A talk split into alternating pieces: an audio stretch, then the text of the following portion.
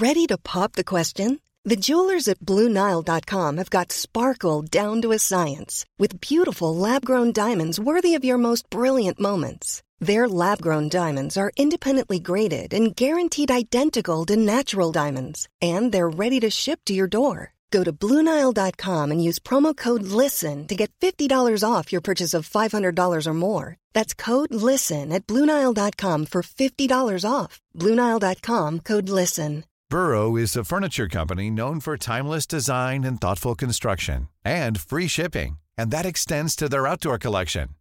Their outdoor furniture is built to withstand the elements, featuring rust-proof stainless steel hardware, weather-ready teak, and quick-dry foam cushions. For Memorial Day, get fifteen percent off your Burrow purchase at burrow dot com slash A cast and up to twenty-five percent off outdoor. That's up to twenty-five percent off outdoor furniture at burrow dot com slash A cast.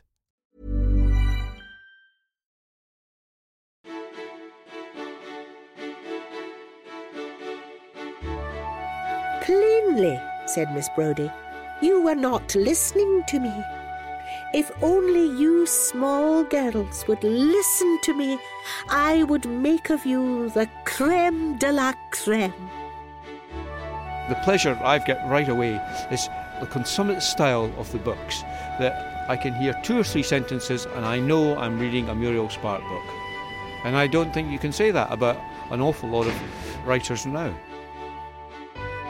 What's strange is it really does feel like the kind of airy, light institution that you recognise from the book. I mean, you can just picture the girls in their groups walking along these big corridors. The boys, as they talked to the girls from Marcia Blaine School, stood on the far side of their bicycles, holding the handlebars, which established a protective fence of bicycle between the sexes, and the impression that at any moment the boys were likely to be away. That's the opening sentence of The Prime of Miss Jean Brodie by Muriel Spark, her extraordinary, slim novel, which is set in the nineteen thirties in an Edinburgh girls' school, and yet somehow manages to cover every aspect of life in just one hundred twenty pages. As Candia McWilliam writes in her introduction to the Penguin Modern Classics edition, the book is funny, short, and about sex. It is also tragic, long in the mind and memory, and about war, cruelty, betrayal, and most of all, religion, theology, and even, though not always the same as religion or theology, God. At the centre of this book is the unforgettable figure of the junior school teacher, Miss Brodie, an entrancing, controlling, fascinating woman who was inspired by one of Spark's own teachers. The Prime of Miss Jean Brodie has had hugely successful adaptations on stage and screen, but the novel is stranger, funnier, and darker than any of them. Hello and welcome to On the Road with Penguin Classics, the podcast that takes a stroll around the world's favourite books. I'm Henry Elliott, the author of the Penguin Classics book, and in this episode, I'm going to attend some of Miss Brodie's unconventional lessons on life, love, art, religion and history around the streets of Edinburgh. Well, I'm standing now on Bruntsfield Place, opposite number one hundred sixty, which was Muriel Spark's, Muriel Camberg's childhood home in Edinburgh. And I'm delighted to introduce our guest for today's podcast episode, Alan Taylor. Alan, welcome. It's very nice to be here, Henry. The journalist Alan Taylor was, was born near Edinburgh and has written for Scotland on Sunday, The Sunday Herald, The Times Literary Supplement, The New Yorker, and many other publications. He was managing editor of The Scotsman and is the founding editor of the Scottish Review of Books. He has written for T V and radio, competed for many years on the B B C Radio four's Round Britain quiz, edited the extraordinary The Assassin's Cloak for Canongate, an anthology of diary entries from around the world. And he was also a close friend of Muriel Spark and recently published Appointment in Arezzo, a friendship with Muriel Spark. Alan, it's such a pleasure to have you with us today. Uh, it's always wonderful us. to be able to talk about Muriel, you know, who uh, somebody I've always admired and whose work seems to me evergreen. Well, we, we are really looking forward to our conversation today. In her um, one volume of autobiography that she wrote, Curriculum Vitae, the first sentence is, I am a hoarder of two things, documents and trusted friends. Yes. Now, she wrote that two years after meeting you, Alan, and you became one of her trusted friends. So tell us about how you met her and, and how you became her friend. Well, I went to interview her in Arezzo. Uh, she just published a new novel called Symposium. She hadn't been heard of very much uh, over the years. She didn't come back to Edinburgh very much. And I had an editor who was fed up with me interviewing kind of international literary stars, the Updikes, the Vidals of the world, and said, isn't there somebody a bit closer to home? And I said, well, yes, there's there's Muriel Spark. He said, oh, yes, she's she's from Edinburgh. He said, that would be wonderful. I said, yeah, but she lives in Tuscany. Nevertheless, to quote uh, Muriel, uh, he agreed for, for me to go to Italy and to interview her. And uh, Muriel accepted. She corresponded by fax. And she wrote rather formally to say, you know, uh, my friend Penelope Jardine and I will meet you at the Continentale Hotel in Arezzo at six in the evening where we can talk. And that was the beginning of our friendship. Wow. Gosh, I'm, we'll talk about it more, but your, your, your memoir, Appointment in Arezzo, is such a warm-hearted... You know, you get such a such a wonderful portrait of Muriel from it. Well, I felt that she'd been unfairly dealt with. Um, people didn't seem to catch her character when they wrote about her. They wrote about her wit, the cruelty that she supposedly showed to her characters, uh, her acerbic side. And I thought, well, they were completely misunderstanding things. They didn't realise what people from Edinburgh are like. Well, I will hear more about that over the course of yeah. today. So, Alan, we're standing opposite Muriel's childhood home now. Can you describe it for us? How, what does it look like today? Well, it's a very um, clean sandstone Victorian building, four stories high. We're in the Morningside district of Edinburgh. There are shops along the street front. Um, and this is a very pucker part of Edinburgh. Um, Muriel's family, of course, were not well off by the standards of the area. Um, they would take boarders, for example, to help make ends meet. But uh, it was a very comfortable home, a very friendly home, very sociable home. It's a very short walk from here to her school. And it was also a very short walk in uh, going south along uh, Bruntsfield Place into Morningside, and you would come to Morningside Public Library. Which was so important. Hugely important to her. It was at one time the busiest library in the world. Wow. And Muriel would walk back and forth from her house to the library to get armfuls of books. You could change them twice a day if you wanted to. Wow. Um, I remember her, she mentions how um, she would take her brother's library card as well and try and t- take his allocation. Of... It was a common ruse of Edinburgh people. Fantastic. So standing here, Alan, outside um, Muriel's childhood home, she writes in Curriculum Vitae that that ring at the door that I loved so much, we can imagine the, uh, the doorbell going. And in fact, we've just been standing out outside the door, and her name is still on one of the yeah. doorbells. It it's, it's covers both bases. It says Camberg Spark. Right. Camber was her uh, family name, and she became a Spark when she married. And yes, uh, one hundred sixty Bruntsfield Place is where it all began. It was a very small flat. Uh, her father was an engineer. Quite what kind of an engineer, we're not very clear. Uh, her mother was a piano teacher. Uh, who uh, sort of tippled port throughout the day. Uh, she was a very sociable woman, her mother, uh, who liked to see people. Uh, she liked people to visit, as the ring of the door suggests. Yes. And she was a flirt. Uh, she wandered around the shops of uh, the area, flirting with the shopkeepers, something that I have to say Muriel herself rather inherited. She has a great line of saying, I, I was not set aside from adult social life, nor cozied up in a nursery. Um, I was witness to the whole passing scene. And you feel like even as a child she was... she was taking note of everything around. She was taking note of everything, and she said that to contrast that with other uh, children of the same age who went to private schools and who were kind of divorced from adult uh, uh, life, the life of the street. Muriel wasn't divorced from that. She was fully immersed in it, and she was a an eavesdropper, a watcher. And I saw that quite often when I would go out with her. We would sit in a restaurant, and, she, and I would say, about to say something, say, shh, shh, and sure enough, there would be someone saying something to someone else that Muriel was noting for future oh, use. Fantastic. Wow. Gosh, that's extraordinary. Well, talking about school, she first went to school at the age of five. Yes. And um, she describes how, from where I lived, the school was a ten-minute walk through avenues of tall trees. Yes. So let's let's make that walk now and head towards her school. Good.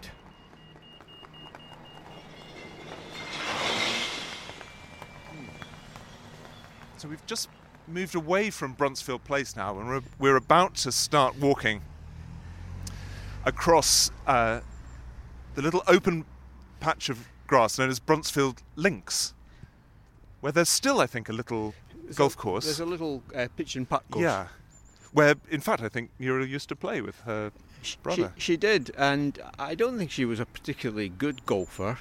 Um, she never talked about it to me. Muriel had a kind of romantic view of things, and she would have imbued the, the notion that Mary Queen of Scots uh, played golf, and Muriel, being red-haired and Scottish and an admirer of um, all things romantic, and on top of that a Catholic, would have thought, well, if Mary Queen of Scots did it, why shouldn't well, I? That's brilliant. We can imagine her on this uh, little pitch and putt, playing Mary Queen of Scots. In fact, look, this we're about to cross ah. the links, and we're on we're on a path which has been, I think, quite recently named Muriel Spark Walk, presumably because this was a route she would take to school.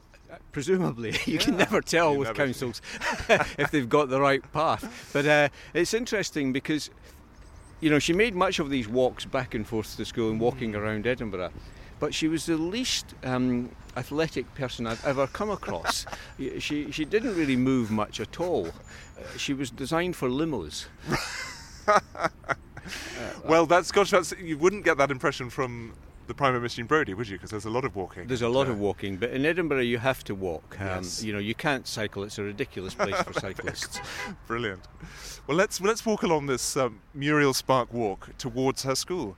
She says in, in Curriculum Vitae, "I loved crossing the links to school in the early morning, especially when snow had fallen in the night or was still falling. I walked in the virgin snow, making the first footprints of the day. The path was still lamplit, and when I looked back in the early light, there was my long line of footprints leading from Bruntsfield Place, mine only. I loved the Bruntsfield Links in all seasons." And it's, you can see, yeah. Th- yeah, you can see through cracks in the buildings, part where the buildings parked, sort of glimpses of Salisbury Crags and uh, yep. Arthur's Seat. Yes, you can. And then Arthur's Seat, of course, the, the great craggy hill within the city of Edinburgh. Yeah, and then as you go further deeper into the links, you can see the castle begin to emerge. And what you get here, as opposed to Italy, where she moved to, you get in Italy, you get domes. Here, you get spires, right? And you get the sort of jagged aspect, yes. which is a kind of Scottish thing, you know, like the the jagged thistles. You uh-huh. know, it, it adds an edge to the character. Um, domes round the character, and uh, you know, for a child with imagination like Muriel's, this was, you know, history was everywhere. Absolutely, it, you could really feel the drama of it this morning. And although it's not snowing, we're here on a on a chilly winter's morning, and you yeah. can picture her walking to school about this time of day.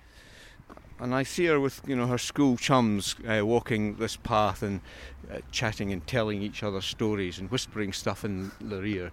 Uh, you, you know, she loved all that kind of conspiratorial thing that uh, an ear was for whispering into. You know, don't say something out loud if you don't have to.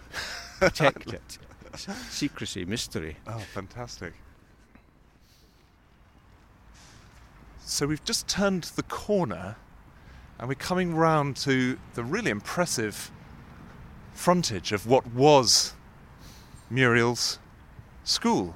This used to be the building for James Gillespie's High School. And Muriel Camberg came here as a pupil for, for twelve years. She yeah. came at the age of five at, yeah. in nineteen twenty-three and left in nineteen thirty-five. And she writes, "The schoolhouse had been built in nineteen oh four, first for another school, Burrowmuir. But Gillespie's took over in nineteen fourteen. It was an Edwardian type of building, and for those days, modern inside, with large classrooms and big windows that looked out over the leafy trees, the skies, and the swooping gulls of Bruntsfield Links." And in fact, look, there is, on cue, a swooping gull passing us right now. So, yes.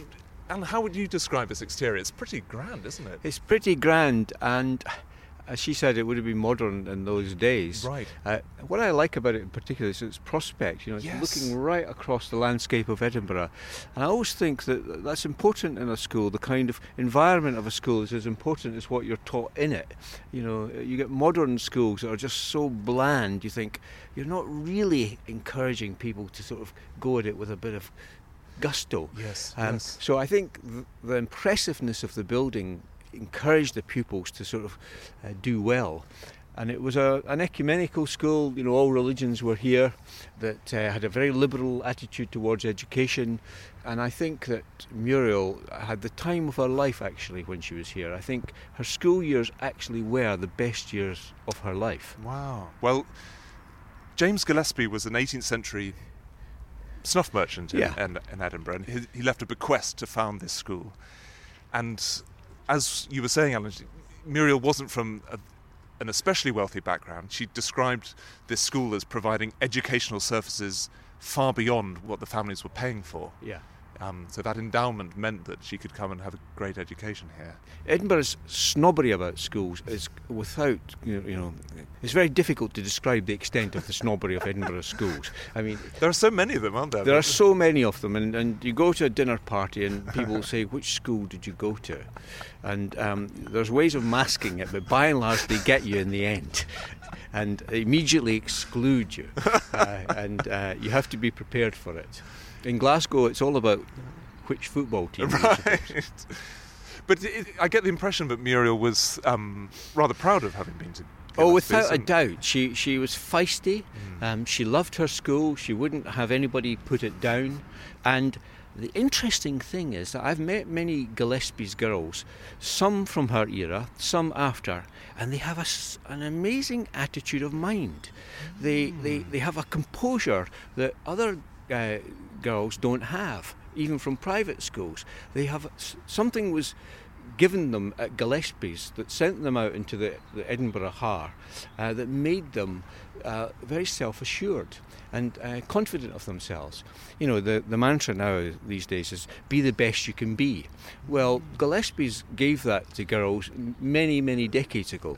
How incredible. Well, today, this building is no longer the school. It's now accommodation attached to the University of Edinburgh. But the school still is going strong, and it's just around the corner from here.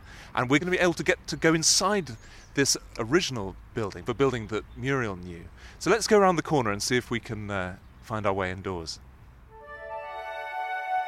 I have frequently told you, and the holidays just past have convinced me, that my prime has truly begun. One's prime is elusive.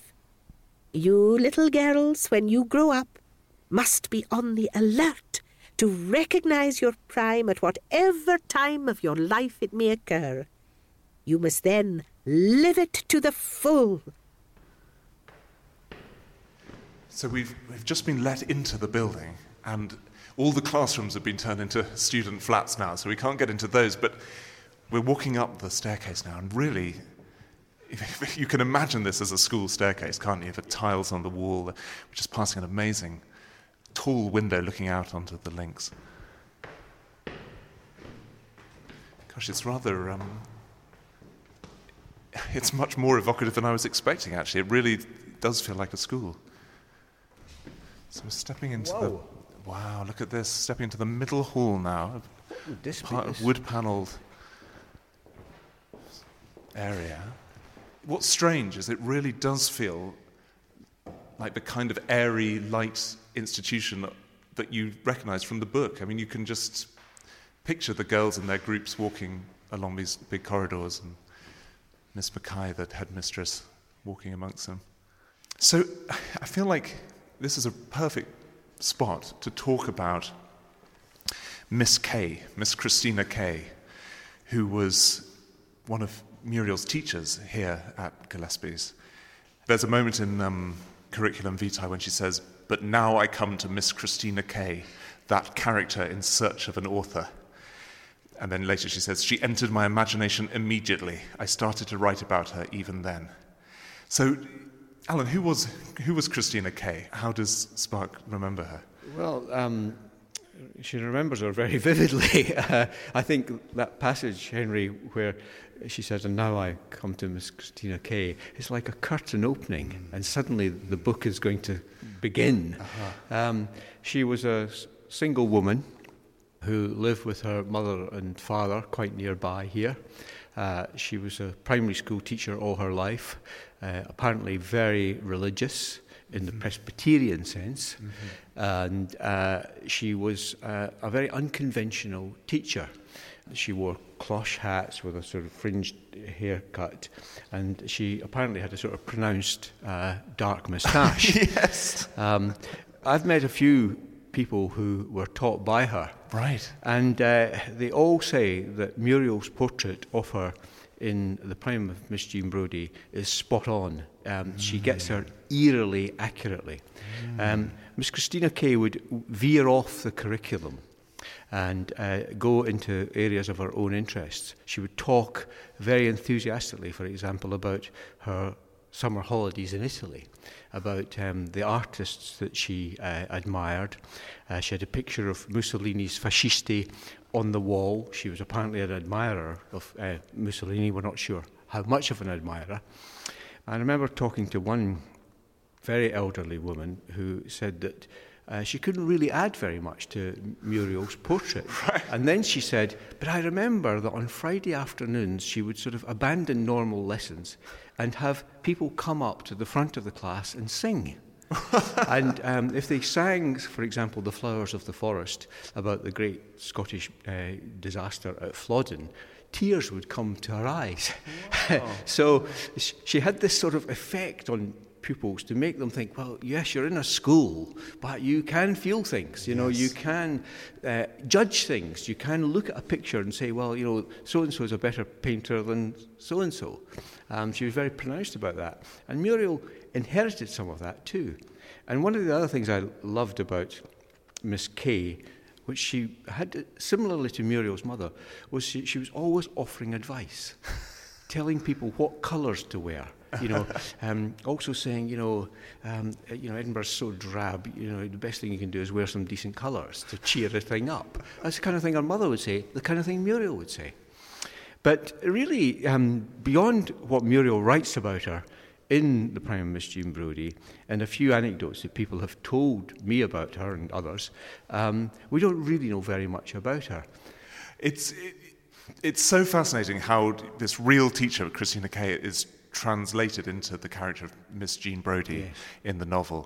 It sounds like Christina Kay had this um, very strong view on education, but it was it was a leading out. Yes. uh, rather than a putting in, which yes. is something that Muriel gives to uh, Miss Jean Brodie as well. Well, I think, you know, Muriel says, and I think we must trust her, she, she says that when she met Miss Kay, when Muriel was just eleven, suddenly she realised she'd been given something. She thought, whoa, I've got a character here who's now in search of a novel, and eventually I will write that novel. But in the meantime, I'm going to spend my years watching her and uh, sort of imbibing uh, what Miss Kay was all about. And um, I think that thereafter, Muriel was just biding her time when she could write the novel. And of course, she came back famously to Edinburgh to write the novel so that she could feel it. I, d- so I didn't realise that, because she was living in New York at the yes. time, right? And so she, I didn't realise she'd come back to soak up the old... She came back and she stayed in the family house, oh, okay. and she apparently wrote it in six weeks. Yes, it's extraordinary. It's amazing. So let's talk about this character, Miss Jean Brodie, who dominates the novel and is, well, one of the most famous characters in, in literature. It's very well known. Beyond what we've said about Christina Kay already, how would you describe Miss Brodie to, to people? Well, uh, terrifying uh, is one word you could use. Uh, charismatic is another. Charming uh, is another. Mm. Um, she was a very complicated character. Yes. And uh, on the one hand, she could almost hypnotise her students, make them want to learn. Mm. Uh, but on the other hand, she was misteaching them and sending them off in the wrong direction, specifically to do with fascism and Mussolini. Uh-huh. And as we find as the novel progresses, um, some of the girls take a wrong path, yes. thanks to the teachings of Miss Brodie. I always thought it was very interesting that Muriel says in Curriculum Vitae that she doesn't know where she got the name Jean Brodie from. Hmm. And I never challenged her on that, and I really should have. There's lots of things I should have said to her, but that's the one that really irks me, because you think, well, first of all, if you're going to have a name, an archetypal name for a Scottish woman, you call her Jean. Everybody was called yes. Jean there. But Brodie was, you know, Deacon Brodie, uh, who uh, was a respectable man by day and a, an arch criminal by night. So there was a two-sided element. People think he might have been a model for Jacqueline Hyde of a Stevenson story. Exactly. And therefore, so is Miss Jean Brodie. She, on the one hand, is this great charismatic uh, teacher. On the other, she's quite malign. And uh, the number of people who've said to me, oh, I wish I had a teacher like Jean Brodie. I say, what? But you're right, it's that combination of... She's such a... an interesting character because there are so many facets to it, and w- one of the ambiguities of her character is it's a mixture of confidence and vulnerability. Yes. That on the one hand she's supremely confident in her own opinions and what she's telling her pupils, and you know she says her famous line is that all my pupils are the creme de la creme. Yes. Which apparently was one of Christina Kay's lines as yes. well. And she, you know, she says, give me a girl at an impressionable age and she is mine for life. There's what? something both supremely confident and quite terrifying about that. It's terrifying. I, I think it's musically brilliant, these sentences. Mm. Um, mm. But I think, yeah, she was a very vulnerable person. Well, there, it, almost there's a vulnerability in that confidence, isn't there? Because she says quite near the beginning of the novel, she says, uh, as for impropriety, it could never be imputed to me except by some gross distortion on the part of a traitor. I do not think ever to be betrayed. And instantly you think, oh gosh, maybe she could be betrayed, and that becomes one of the threads of a novel, is someone is going to betray Miss Brodie, and who is it going to be? Exactly, and it was something that Muriel herself had. You know, she valued loyalty very highly. Um, friends who said things behind your back or did things um, against you uh, were no longer friends. The other thing is that, of course, school teachers are not meant to have favourites. Mm. But Miss Brodie, as did Miss Kay, did have their favourites. The, these were the ones they would take to concerts, uh, to lectures, to poetry readings, to tea. Um, and that would be a complete no-no now. Yes, yes. Um, but uh, in those days, they were part of the set, and Muriel was part of the set. She felt favoured. And on top of that, she had sort of marked herself out in the school, Muriel had, as... Um, the school's poet and dreamer. She was called the school's poet and dreamer, and Miss Kay told her, you must be a writer. And yes. Muriel said, I hardly had any choice in the matter. You think, wow, imagine saying that to a school kid. You yes. will be a writer. And, and um, that's very like Miss Brodie, isn't it? There's a, there's a line where she says um, she couldn't imagine any of her girls not having a strong vocation later in life. And, and that, you know, that's what Christina Kay gave to Muriel. It is time now to speak of the long walk through the old parts of Edinburgh where Miss Brodie took her set, dressed in their deep violet coats and black velour hats with the green and white crest. One Friday in March, when the school central heating system had broken down, and everyone else had been muffled up and sent home. The wind blew from the icy Forth, and the sky was loaded with forthcoming snow. Perhaps now is a good time to talk about one of the most iconic sequences from the novel, which is the walk that Miss Brodie takes her girls on. There are six chapters in the novel, and most of the second chapter is taken up with this this sequence. So, Alan, let's uh, let's follow in their footsteps. Let's go on this walk with Miss Brodie and her set. Great. The Brodie set, as they're called. But perhaps we should talk about who they are, because really alongside, well, sort of around Miss Brodie, they form the core of the the heart of the novel. They're introduced at the beginning of the book as all being famous for something. Yeah, famous for sex, et cetera. So Rose Stanley is famous for sex, although that's actually rather unfair, you come to realise. Um, Monica Douglas, famous for mathematics. Eunice Gardner, famous for gymnastics. Jenny Gray, famous for being pretty. Mary, poor Mary McGregor, who's famous for being stupid, and is really rather the sort of the butt of um, the group. And then Sandy Stranger, who in many ways we see a lot of the novel through her eyes, yeah. and and in fact she is described as being famous for having small eyes at the yes. beginning. Well, she's a fascinating character, isn't she, Sandy? Because you could read the book and feel like she's close to an autobiographical portrait, because she's a writer in the making. She sort of looks at the world through the fiction that she's been reading. Um, she converts to Catholicism, as Muriel did herself. But it's more complicated than that, I think. It is. I mean, she's she's obviously perceptive as well, Sandy mm. Stranger. She sees things that the other girls might not see. Um, she's sort of, is in a way, kind of more rounded. Um, but the famous for the small eyes, there's, mm. there's a sort of mean element to her.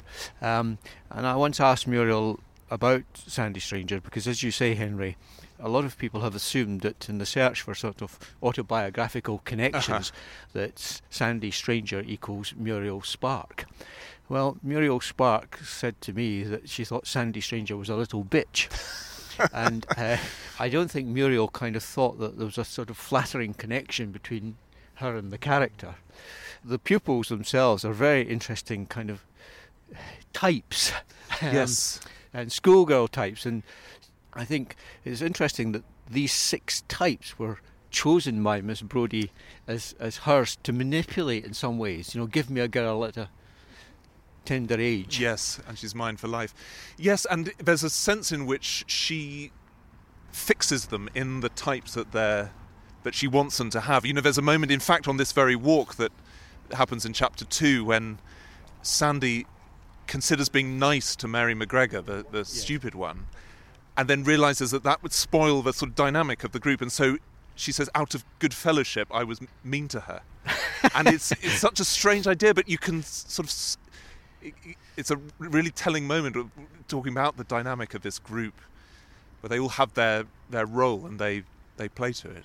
And there's an, an element, too, with Muriel where she turns this into, into sort of music, because she'll repeat these things, you know, mm. that, that, mm. that she'll return to the, the girls and tell you again what they were like, lest you forgot them, or as if it's a, a kind of a chorus that she's got going through the book.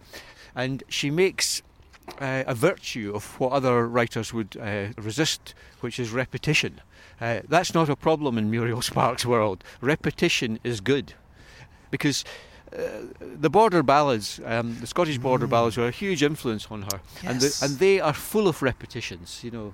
Yes, uh, like a song, a chorus. There's a line in the book where Muriel describes the formation of this set, where she says, "Miss Brodie's special girls were taken home to tea and bidden not to tell the others. They were taken into her confidence. They understood her private life and her feud with the headmistress and the allies of the headmistress. They learned what troubles in her career Miss Brodie had encountered on their behalf. It is for the sake of you girls, my influence now in the years of my prime. And this was the beginning of the Brodie set."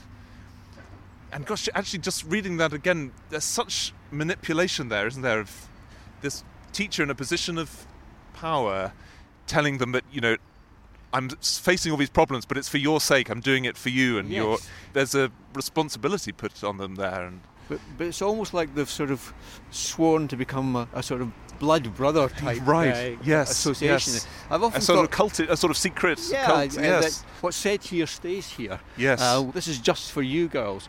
And I've often mm. thought that other books like, I don't know, the famous five books of Enid Blyton or something mm. are, are based on these Muriel Spark ideas that, well, we have these uh, groups of children who are all sworn to stick together and... Uh, keep their secrets and don't pass on stuff, and, and Muriel was like mm. this. She gave my two children in Italy two notebooks with uh, I think it was mystery and secrets uh, written on the cover. Wow. And uh, she said to uh, my daughter, when you get to the customs at Dover or wherever it was we were coming back, yeah. and she said, keep the notebook hidden, don't don't let the custom man see it. uh, I love that. They were crossing the meadows, a gusty expanse of common land, glaring green under the snowy sky. Their destination was the old town, for Miss Brodie had said they should see where history had been lived, and their route had brought them to the middle meadow walk. So we've just crossed the road and we're, we're now entering the the area known as the Meadows. This is the route that the girls walk with Miss Brodie. I guess it can't have changed that much. Hardly at all. Since that, that, that same day, yeah. And it's on Middle Meadow Walk, which we're about to get to, that they pass a group of girl guides. And let me find it, because It's one of my favourite lines of uh, yeah. Miss Brodie when she says, um, "For those who like that sort of thing," said Miss Brodie in her best Edinburgh voice, "that is the sort of thing they like." And you know immediately that she disapproves hugely of Girl Guides. It's, it's wonderful. I mean, it's such a put-down. Yes. Uh, I, but you, you think, well, where did all these wonderful phrases come from? Creme de la creme, mm. the set, et cetera. Well, it can only have come from Christina Kay and yes. has, have lodged in Muriel's memory. Um, and the novel, among other things, is, is a is a sort of great act of memory, of e- evocation. You know, that by coming back to Edinburgh to write it, she was trying to catch the sort of nuances of Edinburgh speech and the the way people think. Muriel used to resent people calling her an English novelist, not because she thought there was anything wrong with being an English novelist. She just thought it, it was inaccurate, and that she said she was Scottish by formation, and. Mm. Uh, What she meant by that, I think, was that in her way of thinking, in the way she spoke, and then in the way she wrote, she could only be Scottish. This that kind of way yes. of writing a sentence is, is is uniquely Scottish, and it's difficult to explain. Actually, you can only read the book and listen for yourself. Yeah, yes. To the rhythms of sentences. Now, it's at about this point on Middle Meadow Walk that Sandy just starts, we start to get the impression that actually this Brodie set might not be entirely a healthy thing. And, and how does that work, Alan? How do we start to... Um... She begins to see through Miss Brodie. Yes. And that she's not this kind of holy good thing, this great generous person giving of herself. That there is a malign aspect to her. Mm. And Sandy, first of all, begins to sense it. And It, in a way, it's like Sandy is, you know, on the cusp of adulthood. She's coming to the point where she is thinking for herself. In a way, this is what Miss Brodie's wanting these girls to do, but now it's rebounding on her. It, it, it goes, it occurred to Sandy, there at the end of the Middle Meadow Walk, that the Brodie set was Miss Brodie's fascisti, not to the naked eye marching along, but all knit together for her need and in another way marching along.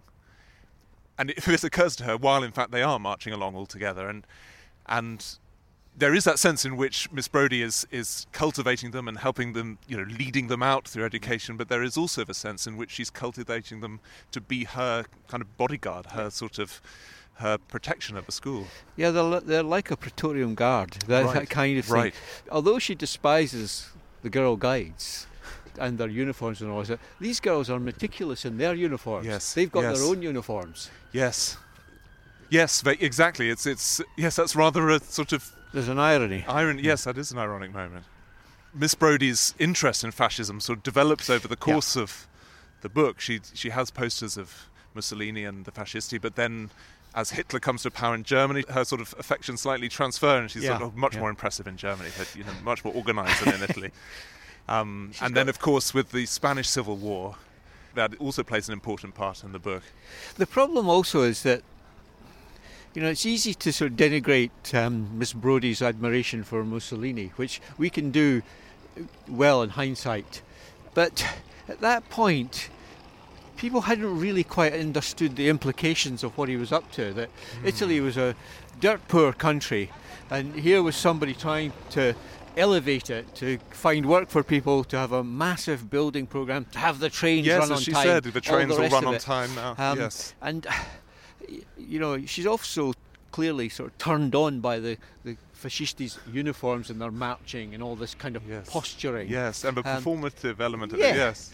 Um, so, it, the, the, the, the thing is, you just can't sum her up. Yeah, yeah. Now, if you want, you can go this way and round. Let's do that. Yeah, let's head this way.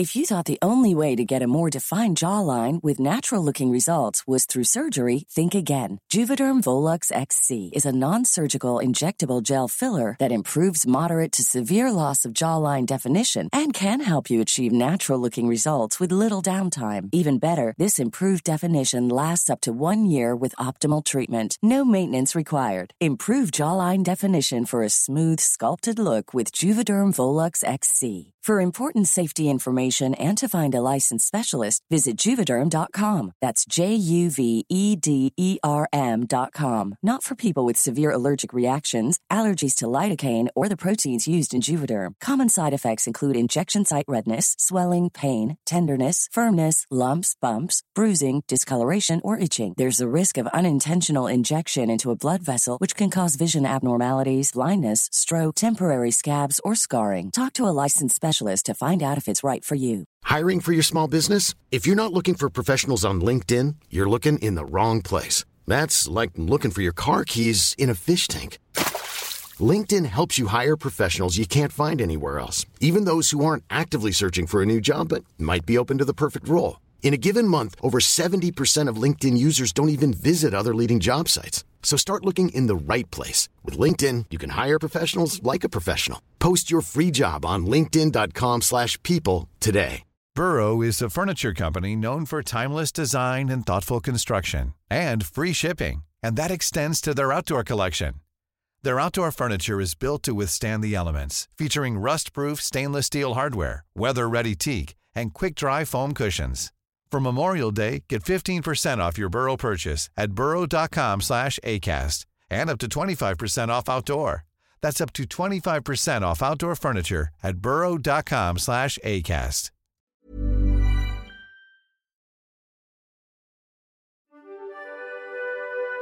They approached the old town, which none of the girls had properly seen before, because none of their parents were so historically minded as to be moved to conduct their young into the reeking network of slums which the old town constituted in those years.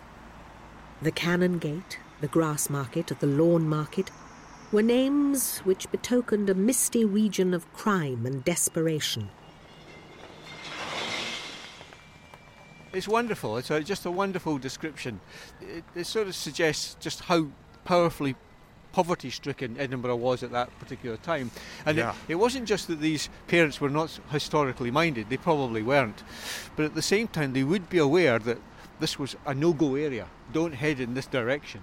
Bad things are down there. So there's a kind of uh, bravery and almost sort of f- foolhardiness of, of Miss Brodie marching in with this this set of girls in their immaculate matching uniforms, being a real target for um, abuse which gets shouted at them. And um, well, I always see them as kind of nineteenth century English explorers going up the Orinoco in their kind of perfectly pressed khaki uniforms. Yes. They're going to visit, anthropologically, uh, yes. tribes that are yet to be discovered. Gosh, there is, there is a, a sense of that.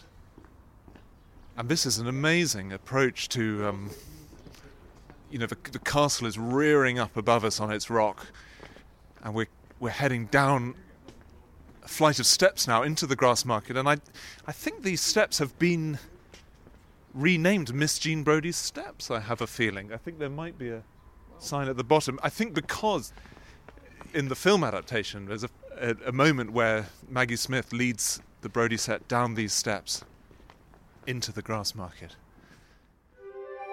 Now they were in a great square, the Grass Market, with the castle, which was in any case everywhere, rearing between a big gap in the houses where the aristocracy used to live. It was Sandy's first experience of a foreign country, which intimates itself by its new smells and shapes and its new poor. A man sat on the icy cold pavement. He just sat. It's such a strange and yet familiar idea that actually in your home city you can step a few streets away and it can be a totally different world.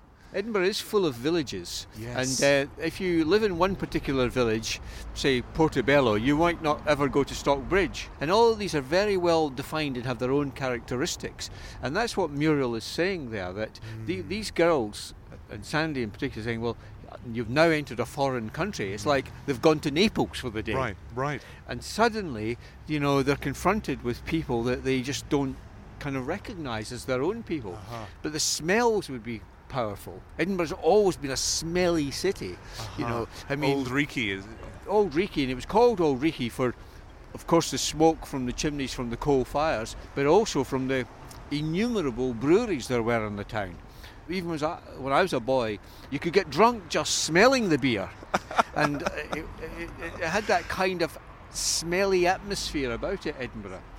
You know, today, Grassmarket, where we're standing, you know, I can see glass-fronted offices and some rather smart-looking restaurants, and it's a kind of convivial, touristy spot. But it's we've suddenly come quite low. We've been high up all through the, the walk so far. Now we've suddenly sort of dropped down. We're really in the shadow of the castle here. And, and as you point out in Appointment in Arezzo, there's a pub on the Grassmarket called The Last Drop, because this is where public hangings took place in Edinburgh. And you can sense, you know, especially maybe still in the thirties, and even a little now, there's something a bit uncanny thinking about that, that this was a, a place of public execution. Well, I think Miss Brodie goes on to talk about the unemployed, and she said they were just called the idle. Mm. And, you know, this, even for somebody so kind of open in a way and liberal and who'd been around the world a bit, this judgmental view of things to say, well, look at them, they're doing nothing. Mm. These children are just the idle. Uh, you know, and this was a scene of public executions. There were actually markets where um, farmers could come and buy uh, female labour. I, I like slave labour. Wow, wow, like in Hardy's Mare of yes, Casterbridge, like, right, right. Like in Hardy. Gosh. And there would be fights and drinking and... Oh, when I used to come down here in my twenties, you know, it, it was a pretty tough place. You know, a night in the Grassmarket. Well, this is where Miss Brodie leads the girls, and then it's not quite clear where they go, but they, they head up towards the high street. So let's let's do that now. We're looking up at the castle. Let's head up to Lawn Market and the high street. Well, we've climbed up out of the Grassmarket, right to the top of the Royal Mile, and gosh, I had a look at the views there over the Firth of Forth. You've got what an all. Incredible morning. Look at, you know, the sun's shining through these huge banks of cloud. It's really looking stunning today. Well, you have the Pentland Hills over there uh-huh. to the south, you know. Muriel says, you know, these were Robert Louis Stevenson's hills and they were mine. Oh, you know? Gosh, that's nice. And I was thinking at this point, Alan, I was wanted to ask you about that tone that we've discussed in, in all Muriel's novels, but especially Prime of Miss Jean Brodie. We've talked about the musicality. Uh-huh. But how would you describe the narrative voice of Prime of Miss Jean Brodie? Because it's very unusual when you it's, when you read the book. Well, it's very assured. Yes. Um, you know, in Edinburgh, a kind of word that defines Edinburgh is superior. And uh, it has that air to it as well. It's cool, but has a sort of comic edge. I think one of the ways in which the narrator feels particularly assured is um, the way that she plays with time through the yes. novel. So, for instance, at the very beginning of the book, we're in nineteen thirty-six, but we immediately revert six years to the first time the girls arrive at the school. So we go back to nineteen thirty, and and then time jumps around, and, and especially there are these moments, these flash forwards to glimpses of what's going to happen in the future of these girls, which Candia McWilliam, she calls them sickening glimpses of the future. Good phrase, I think, because it's brilliant. Um, there, there's some. Well, yet how would you describe those flashes forward? Because they're very unusual, I'd, I'd say, in narrative terms, but they work so effectively in this book. Well, they're difficult to describe because they seem to come out of nowhere, and suddenly it's, it's as if Muriel's saying, look, this is a book, and I'm just going to give you a hint of what's to come. But in the meantime, we'll go back again, and then we'll go forward, and then we'll go back again. And, and what I think it is, uh, apart from anything else, is she's taking massive risks. She's hoping to take the reader with her. Yes. And so in, in sort of projecting forward and then going back, retracing, she, she's making assumptions that the reader is going to make that commitment and come with her and be imaginatively on her side.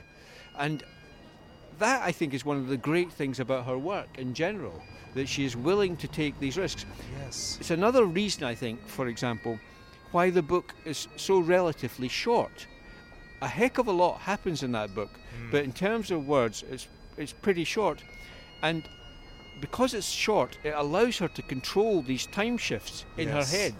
You know, and the very fact that she wrote it so quickly also aids that. It's like it's a short story. Uh-huh. It, and she can hold it all. She can hold it at in her one head. Time.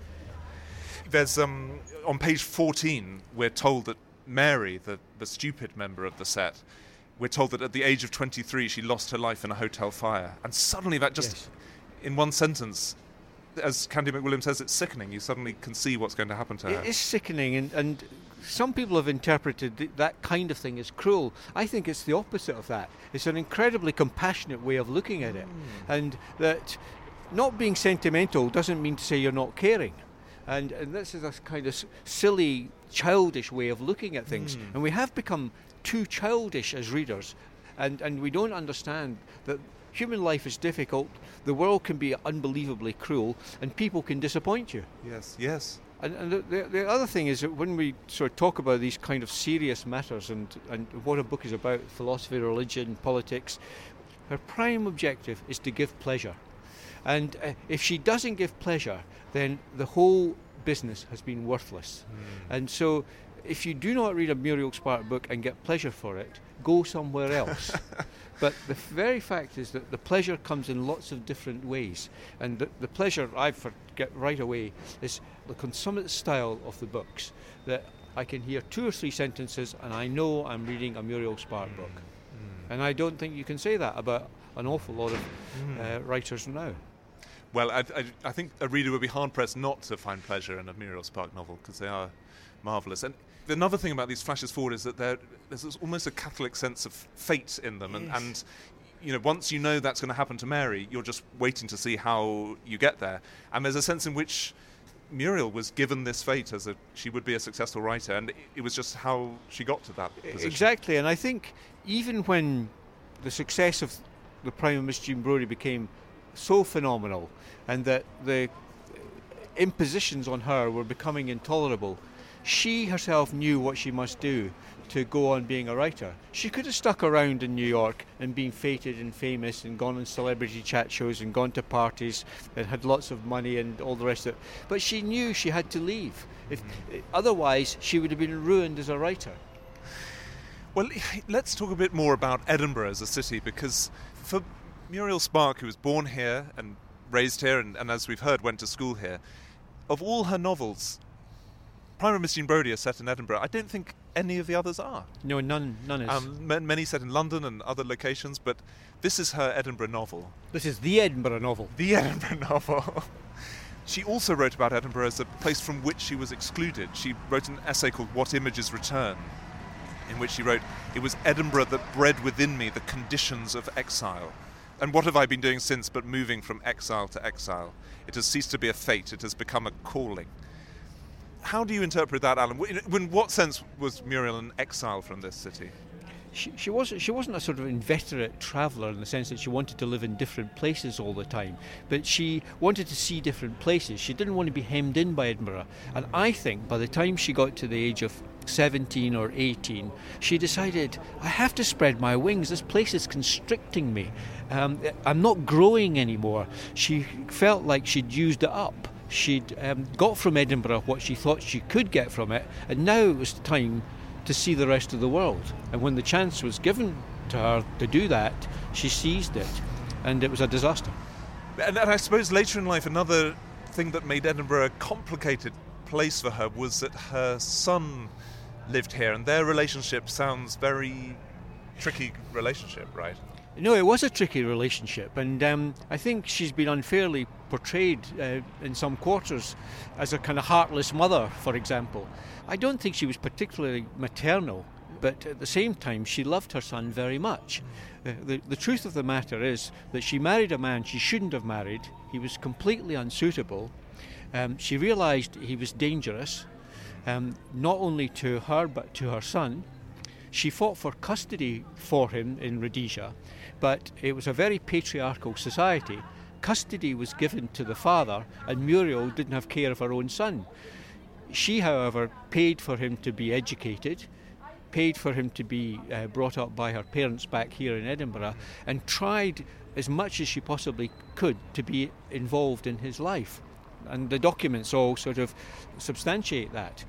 But um, I think Robin, her son, came to believe that his mother had somehow rejected him, and um, they were reconciled from time to time, but ultimately they parted ways, and um, it was an extremely upsetting business, both for her and for him. I'm sure, I'm sure.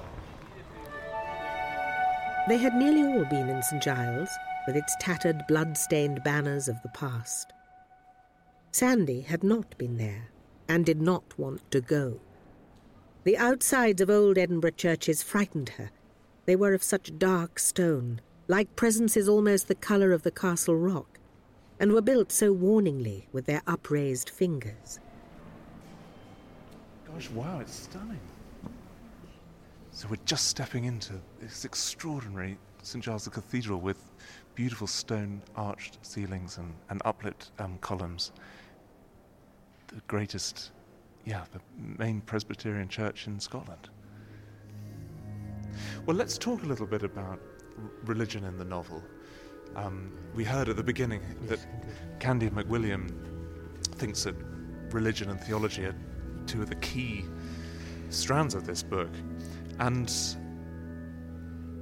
it definitely feels like it's it's close to the surface in the novel. There's a moment where Miss Brodie is described as always going to church on Sunday mornings, and she would kind of move around the different denominations around Edinburgh, except for Roman Catholic. She she didn't approve of Catholicism. Um, but there's a moment where Sandy th- is thinking about Miss Brodie and says she thinks she is Providence, thought Sandy. She thinks she is the God of Calvin. She sees the beginning and the end.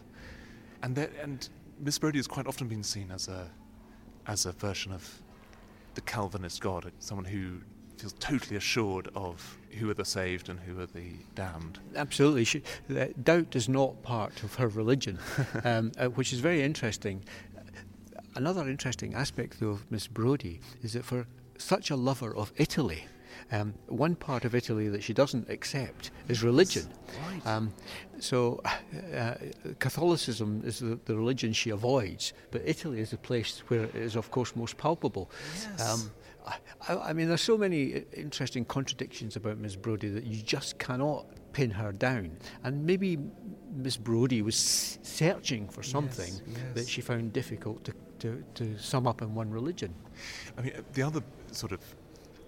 Um, Spark's father was Jewish. Her mother was Presbyterian.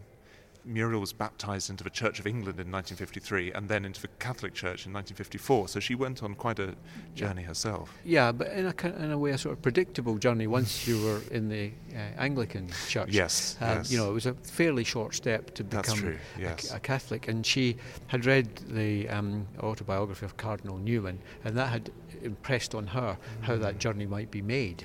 But having said all that, she was really quite a pick-and-mix Catholic, um, in the sense that the Pope would not approve of many of her views, right. um, you know, on things like abortion, et cetera. Uh-huh. Among the things she liked about the Catholic Church were many of the things she didn't like about the Presbyterian Church, which was colour, right. smell, music, theatricality, art, yes, yes, all of that Joie kind de, of stuff. Yes. The theatre was a mm. big part of mm. it. And, and, of course, it was the novelist Penelope Fitzgerald who said that... Um, it wasn't until Muriel became a Roman Catholic that she was able to see human existence as a whole, as a novelist needs to do. And it's interesting that she began writing novels after that conversion. I think Muriel herself saw that. Uh-huh. That um, suddenly she realised what her place in the world was. Uh, I mean, at the beginning of Curriculum Vitae, she says that one of the reasons she's writing the book is to try and find out who she is. Mm. And I think that's true for a lot of writers, but Muriel went about it in a much more unusual way than most, in the sense that she was trying to find out who she was through religion, and that the Catholic Church gave her that door through which she could walk. And suddenly, when she was settled in who she was, she could then write books. Interesting.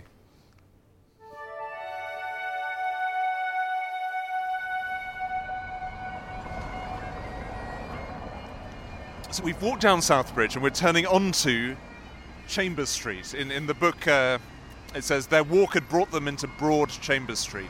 Just before we head down it, just across the way there is a branch of Blackwell's bookshop. But am I right, Alan, that used to be the bookseller and stationer's James Thin? It, it definitely did, yes. And, that's, um, and I think that Muriel wrote all her novels in in jotter pads that she bought from Thins, right? Uh, she would buy them uh, in bulk, um, spiral-bound ones. Right. And uh, she knew how many pages she needed to write to make a novel. Right. And so she was very economical in that system. way. She knew that if she'd said covered twelve notebooks, she had a novel. Right. Uh, so when she heard that the company who made them were going to stop making them, uh, she, she mentioned this in a newspaper article, and she was inundated. People sent their uh, Bothwell spiral bounds oh, to wow. her, so she wouldn't run out.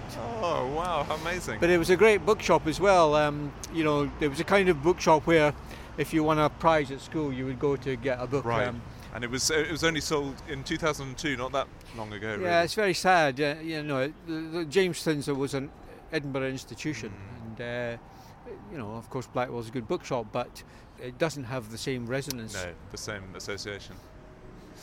Well, let's walk along Broad Chambers Street now, and really towards the beginning of the book, but but certainly as the book goes on, there's a sense of creeping anxiety, a sense of creeping disorder that things are getting out of hand, and you know, combined with these flash forwards that we've yeah. discussed already, you, you sort of sense that all is not going to end happily necessarily. And um, there's a moment where Sandy says, Sandy had the definite feeling that the Brodie set, not to mention Miss Brodie herself, was getting out of hand. Yeah. Something really ingrained and they're sort of institutionalised in yeah, this uh, relationship. They were coming to the end of their school years. Adulthood was waiting. Um, also by now, I think you have to remember that if you're talking seven years hence, you're getting towards the cusp of the Second World War. Yes, We're getting course. very clear about what's been happening in Europe, that people will know about the persecution of the Jews, the concentration camps, what Hitler's really up to. And the kind of importance of the outside world is beginning to impinge on this kind of quite parochial backwater. And also, I think, even in a place like Edinburgh, this would have been felt among the Jewish community, but also mm. among the Italian community, and amongst the, the sort of the general population anyway. And so, I think what she's reflecting there is a kind of wider doom. Mm. Mm. Well, let's keep walking along Chambers Street and talk about the publication of The Prime of Miss Jean Brodie. It was published in The New Yorker. Yes. In October nineteen sixty-one, and the editor William Shawn devoted almost the entirety of, a, of yeah. an issue to printing a very slightly abridged version of the whole novel, yes. which had only that had only happened once before.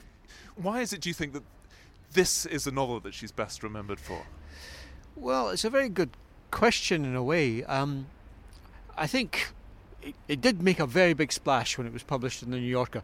It was the first fictional book to be published almost as in its entirety. It is a coming-of-age story. It, it is about something we can all relate to, our school days. I think it's unbelievably atmospheric, and people could relate to this place that they might not have been to, but they could picture in their minds. We we need to remember that, you know, Muriel had already earned her spurs by this point.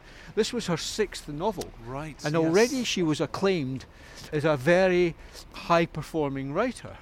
You know, she'd written Memento Mori already, uh-huh. The Comforters, The Ballad of Peckham Rye. Right. You know, she was admired by Graham Greene and Evelyn Waugh, among others. Uh-huh. Um, people recognised that here was an unusual talent, uh, a rather unique voice. They could sense that somebody had burst upon them. Mm. That when she first won the Observer short story competition with The Seraph and the Zambesi, she won in the teeth of amazing opposition. There were hundreds, if not thousands, of entries of that competition, and the whole of literary London was absolutely staggered that this unknown person should win this prize when there were so many established names going in for it. Uh-huh. So, bang, she arrived out of nowhere. Like mm. Byron, she awoke one morning and found herself famous. Right. And so, by the time of The Prime Miss Jean Brodie, she'd learned what her art was. Mm. She knew what writing involved. And The Prime of Miss Jean Brodie, to an extent, was her biding her time, waiting for the moment when she could write her great book, the book mm. that she had to write about Edinburgh. But how was she going to do that? How how, how interesting, yes, because she, she had this character that she'd known from childhood, and, and what the discipline to, to think, I wait till I'm a good enough writer to do it justice. She had the character, mm. now she'd gone in search of the novel, uh-huh. and she'd found the novel. But I think we must remember, Henry, that in you know nineteen sixty-one, when the book came out, the Second World War was finished. We'd been through the Nuremberg trials. Suddenly the world was aware of the effects of fascism, Mussolini and Hitler. And so Muriel had all that background yes, yes. To, to, to draw on. Um, you know, one of the most remarkable things about The Prime of Miss Jean Brodie is because of the way you read it, you think it must have been written in the nineteen thirties. Right. It's not. It was written in the yes, nineteen sixties yes. when, you know, the Beatles are about to hit us. Yes. Yes, that is extraordinary. And there's that chilling line where an elderly Miss Brodie, post the Second World War, looks back and says, well, yes, Hitler was rather naughty, wasn't he? Yeah. And you sort of suddenly see the blinkers that she's got on. It's just... I know. And of course it's gone on to have an extraordinary afterlife in terms of adaptations on, on stage and screen. There was the nineteen sixty-six stage version, which starred Vanessa Redgrave uh-huh. as Miss Jean Brodie. That transferred to Broadway in nineteen sixty-eight, and then of course in nineteen sixty-nine the film adaptation with Maggie Smith, who won an Oscar for Best Actress, and it is an extraordinary performance. Amazing. But it's interesting that it's this novel that has had so many adaptations, whereas her other novels not not so much. Well, one goes back to Joseph Heller uh, when he was asked, you know, why hasn't he written other novels as good as Catch twenty-two? He said, well, who has? Yeah, few, few, few, few will. Yeah. Few will, yeah.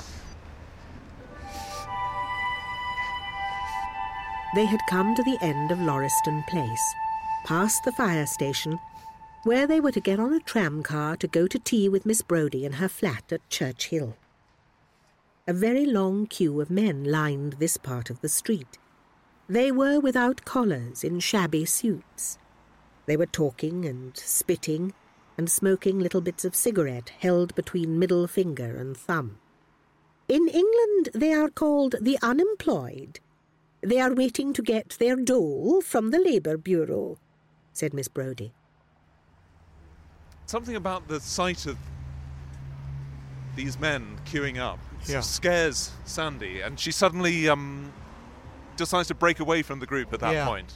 And she doesn't go to tea with Miss Brodie. She goes home, and actually I think she goes home to write. It's almost as if... Um, to record it. Yeah, exactly. It's, it feels like a almost an autobiographical moment of... Muriel realising that's a way to cope with the world when you're when you're unsettled by it. Well, Alan, at this point where Sandy leaves the rest of the group, maybe this feels like a good moment for us to wind up our conversation today. And I wonder, just to finish, how do you remember Muriel, and how would you like people to remember her? You have a wonderful line in um, in Appointment in Arezzo when you say, in her, the cold, grey, porridgey northern light clashed with the blinding sunshine and citrus shades of the south. Well, I mean, the first thing I would say is I miss her every day, and um, that's a very peculiar thing to say about somebody who's not a relative. But in, ma- in many respects, Muriel is formative to me, as Scotland was to her and Edinburgh was to her, that she kind of taught me what is required to be a writer. Obviously not a writer as great as Muriel Spark, but if you want to be a writer, Uh, you can do a lot worse than read Muriel Spark, just her work and about her life. And the other thing to say about her is she was fun personified. There was a gaiety about her that is hard to define. A drink at six o'clock, dinner, lunch, a car visit to a gallery or a church. Every day was a day that was going to be enhanced if you were in the company of Muriel Spark. And all we can do now is be in the company of her novels, um, and that's that's okay. You know, uh, few people have left such a rich legacy, I think. You write that whenever I want to hear her speak, I open a page at random of any of her novels, and there she is, loud and clear, note perfect. Yeah, I and I, I do that quite often. Open at a page, and I think, oh, I wish I could have written that sentence. Well, Alan, thank you so much for joining us today. It's been such a joy walking the streets of Edinburgh with you and hearing about Muriel and, and discussing the book with you. You've really brought it to life for our listeners, so thank you very much for joining us oh, today. Thanks very much for asking, Henry.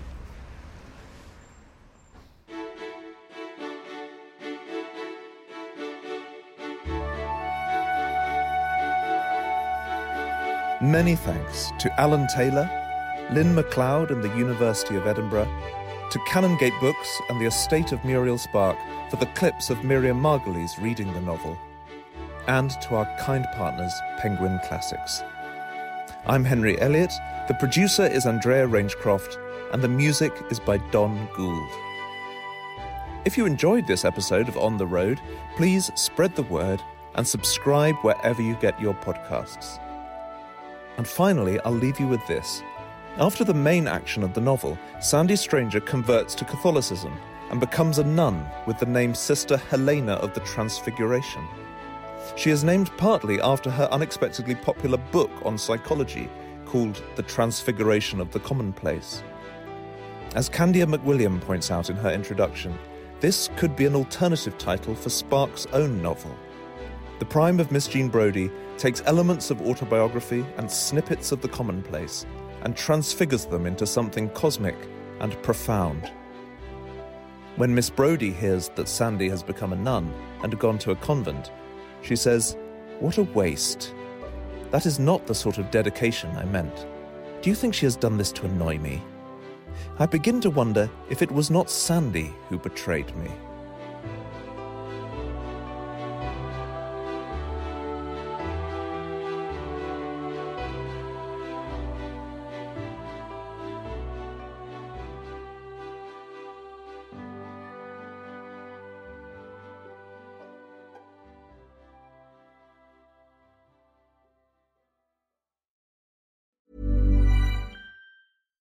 Here's a cool fact.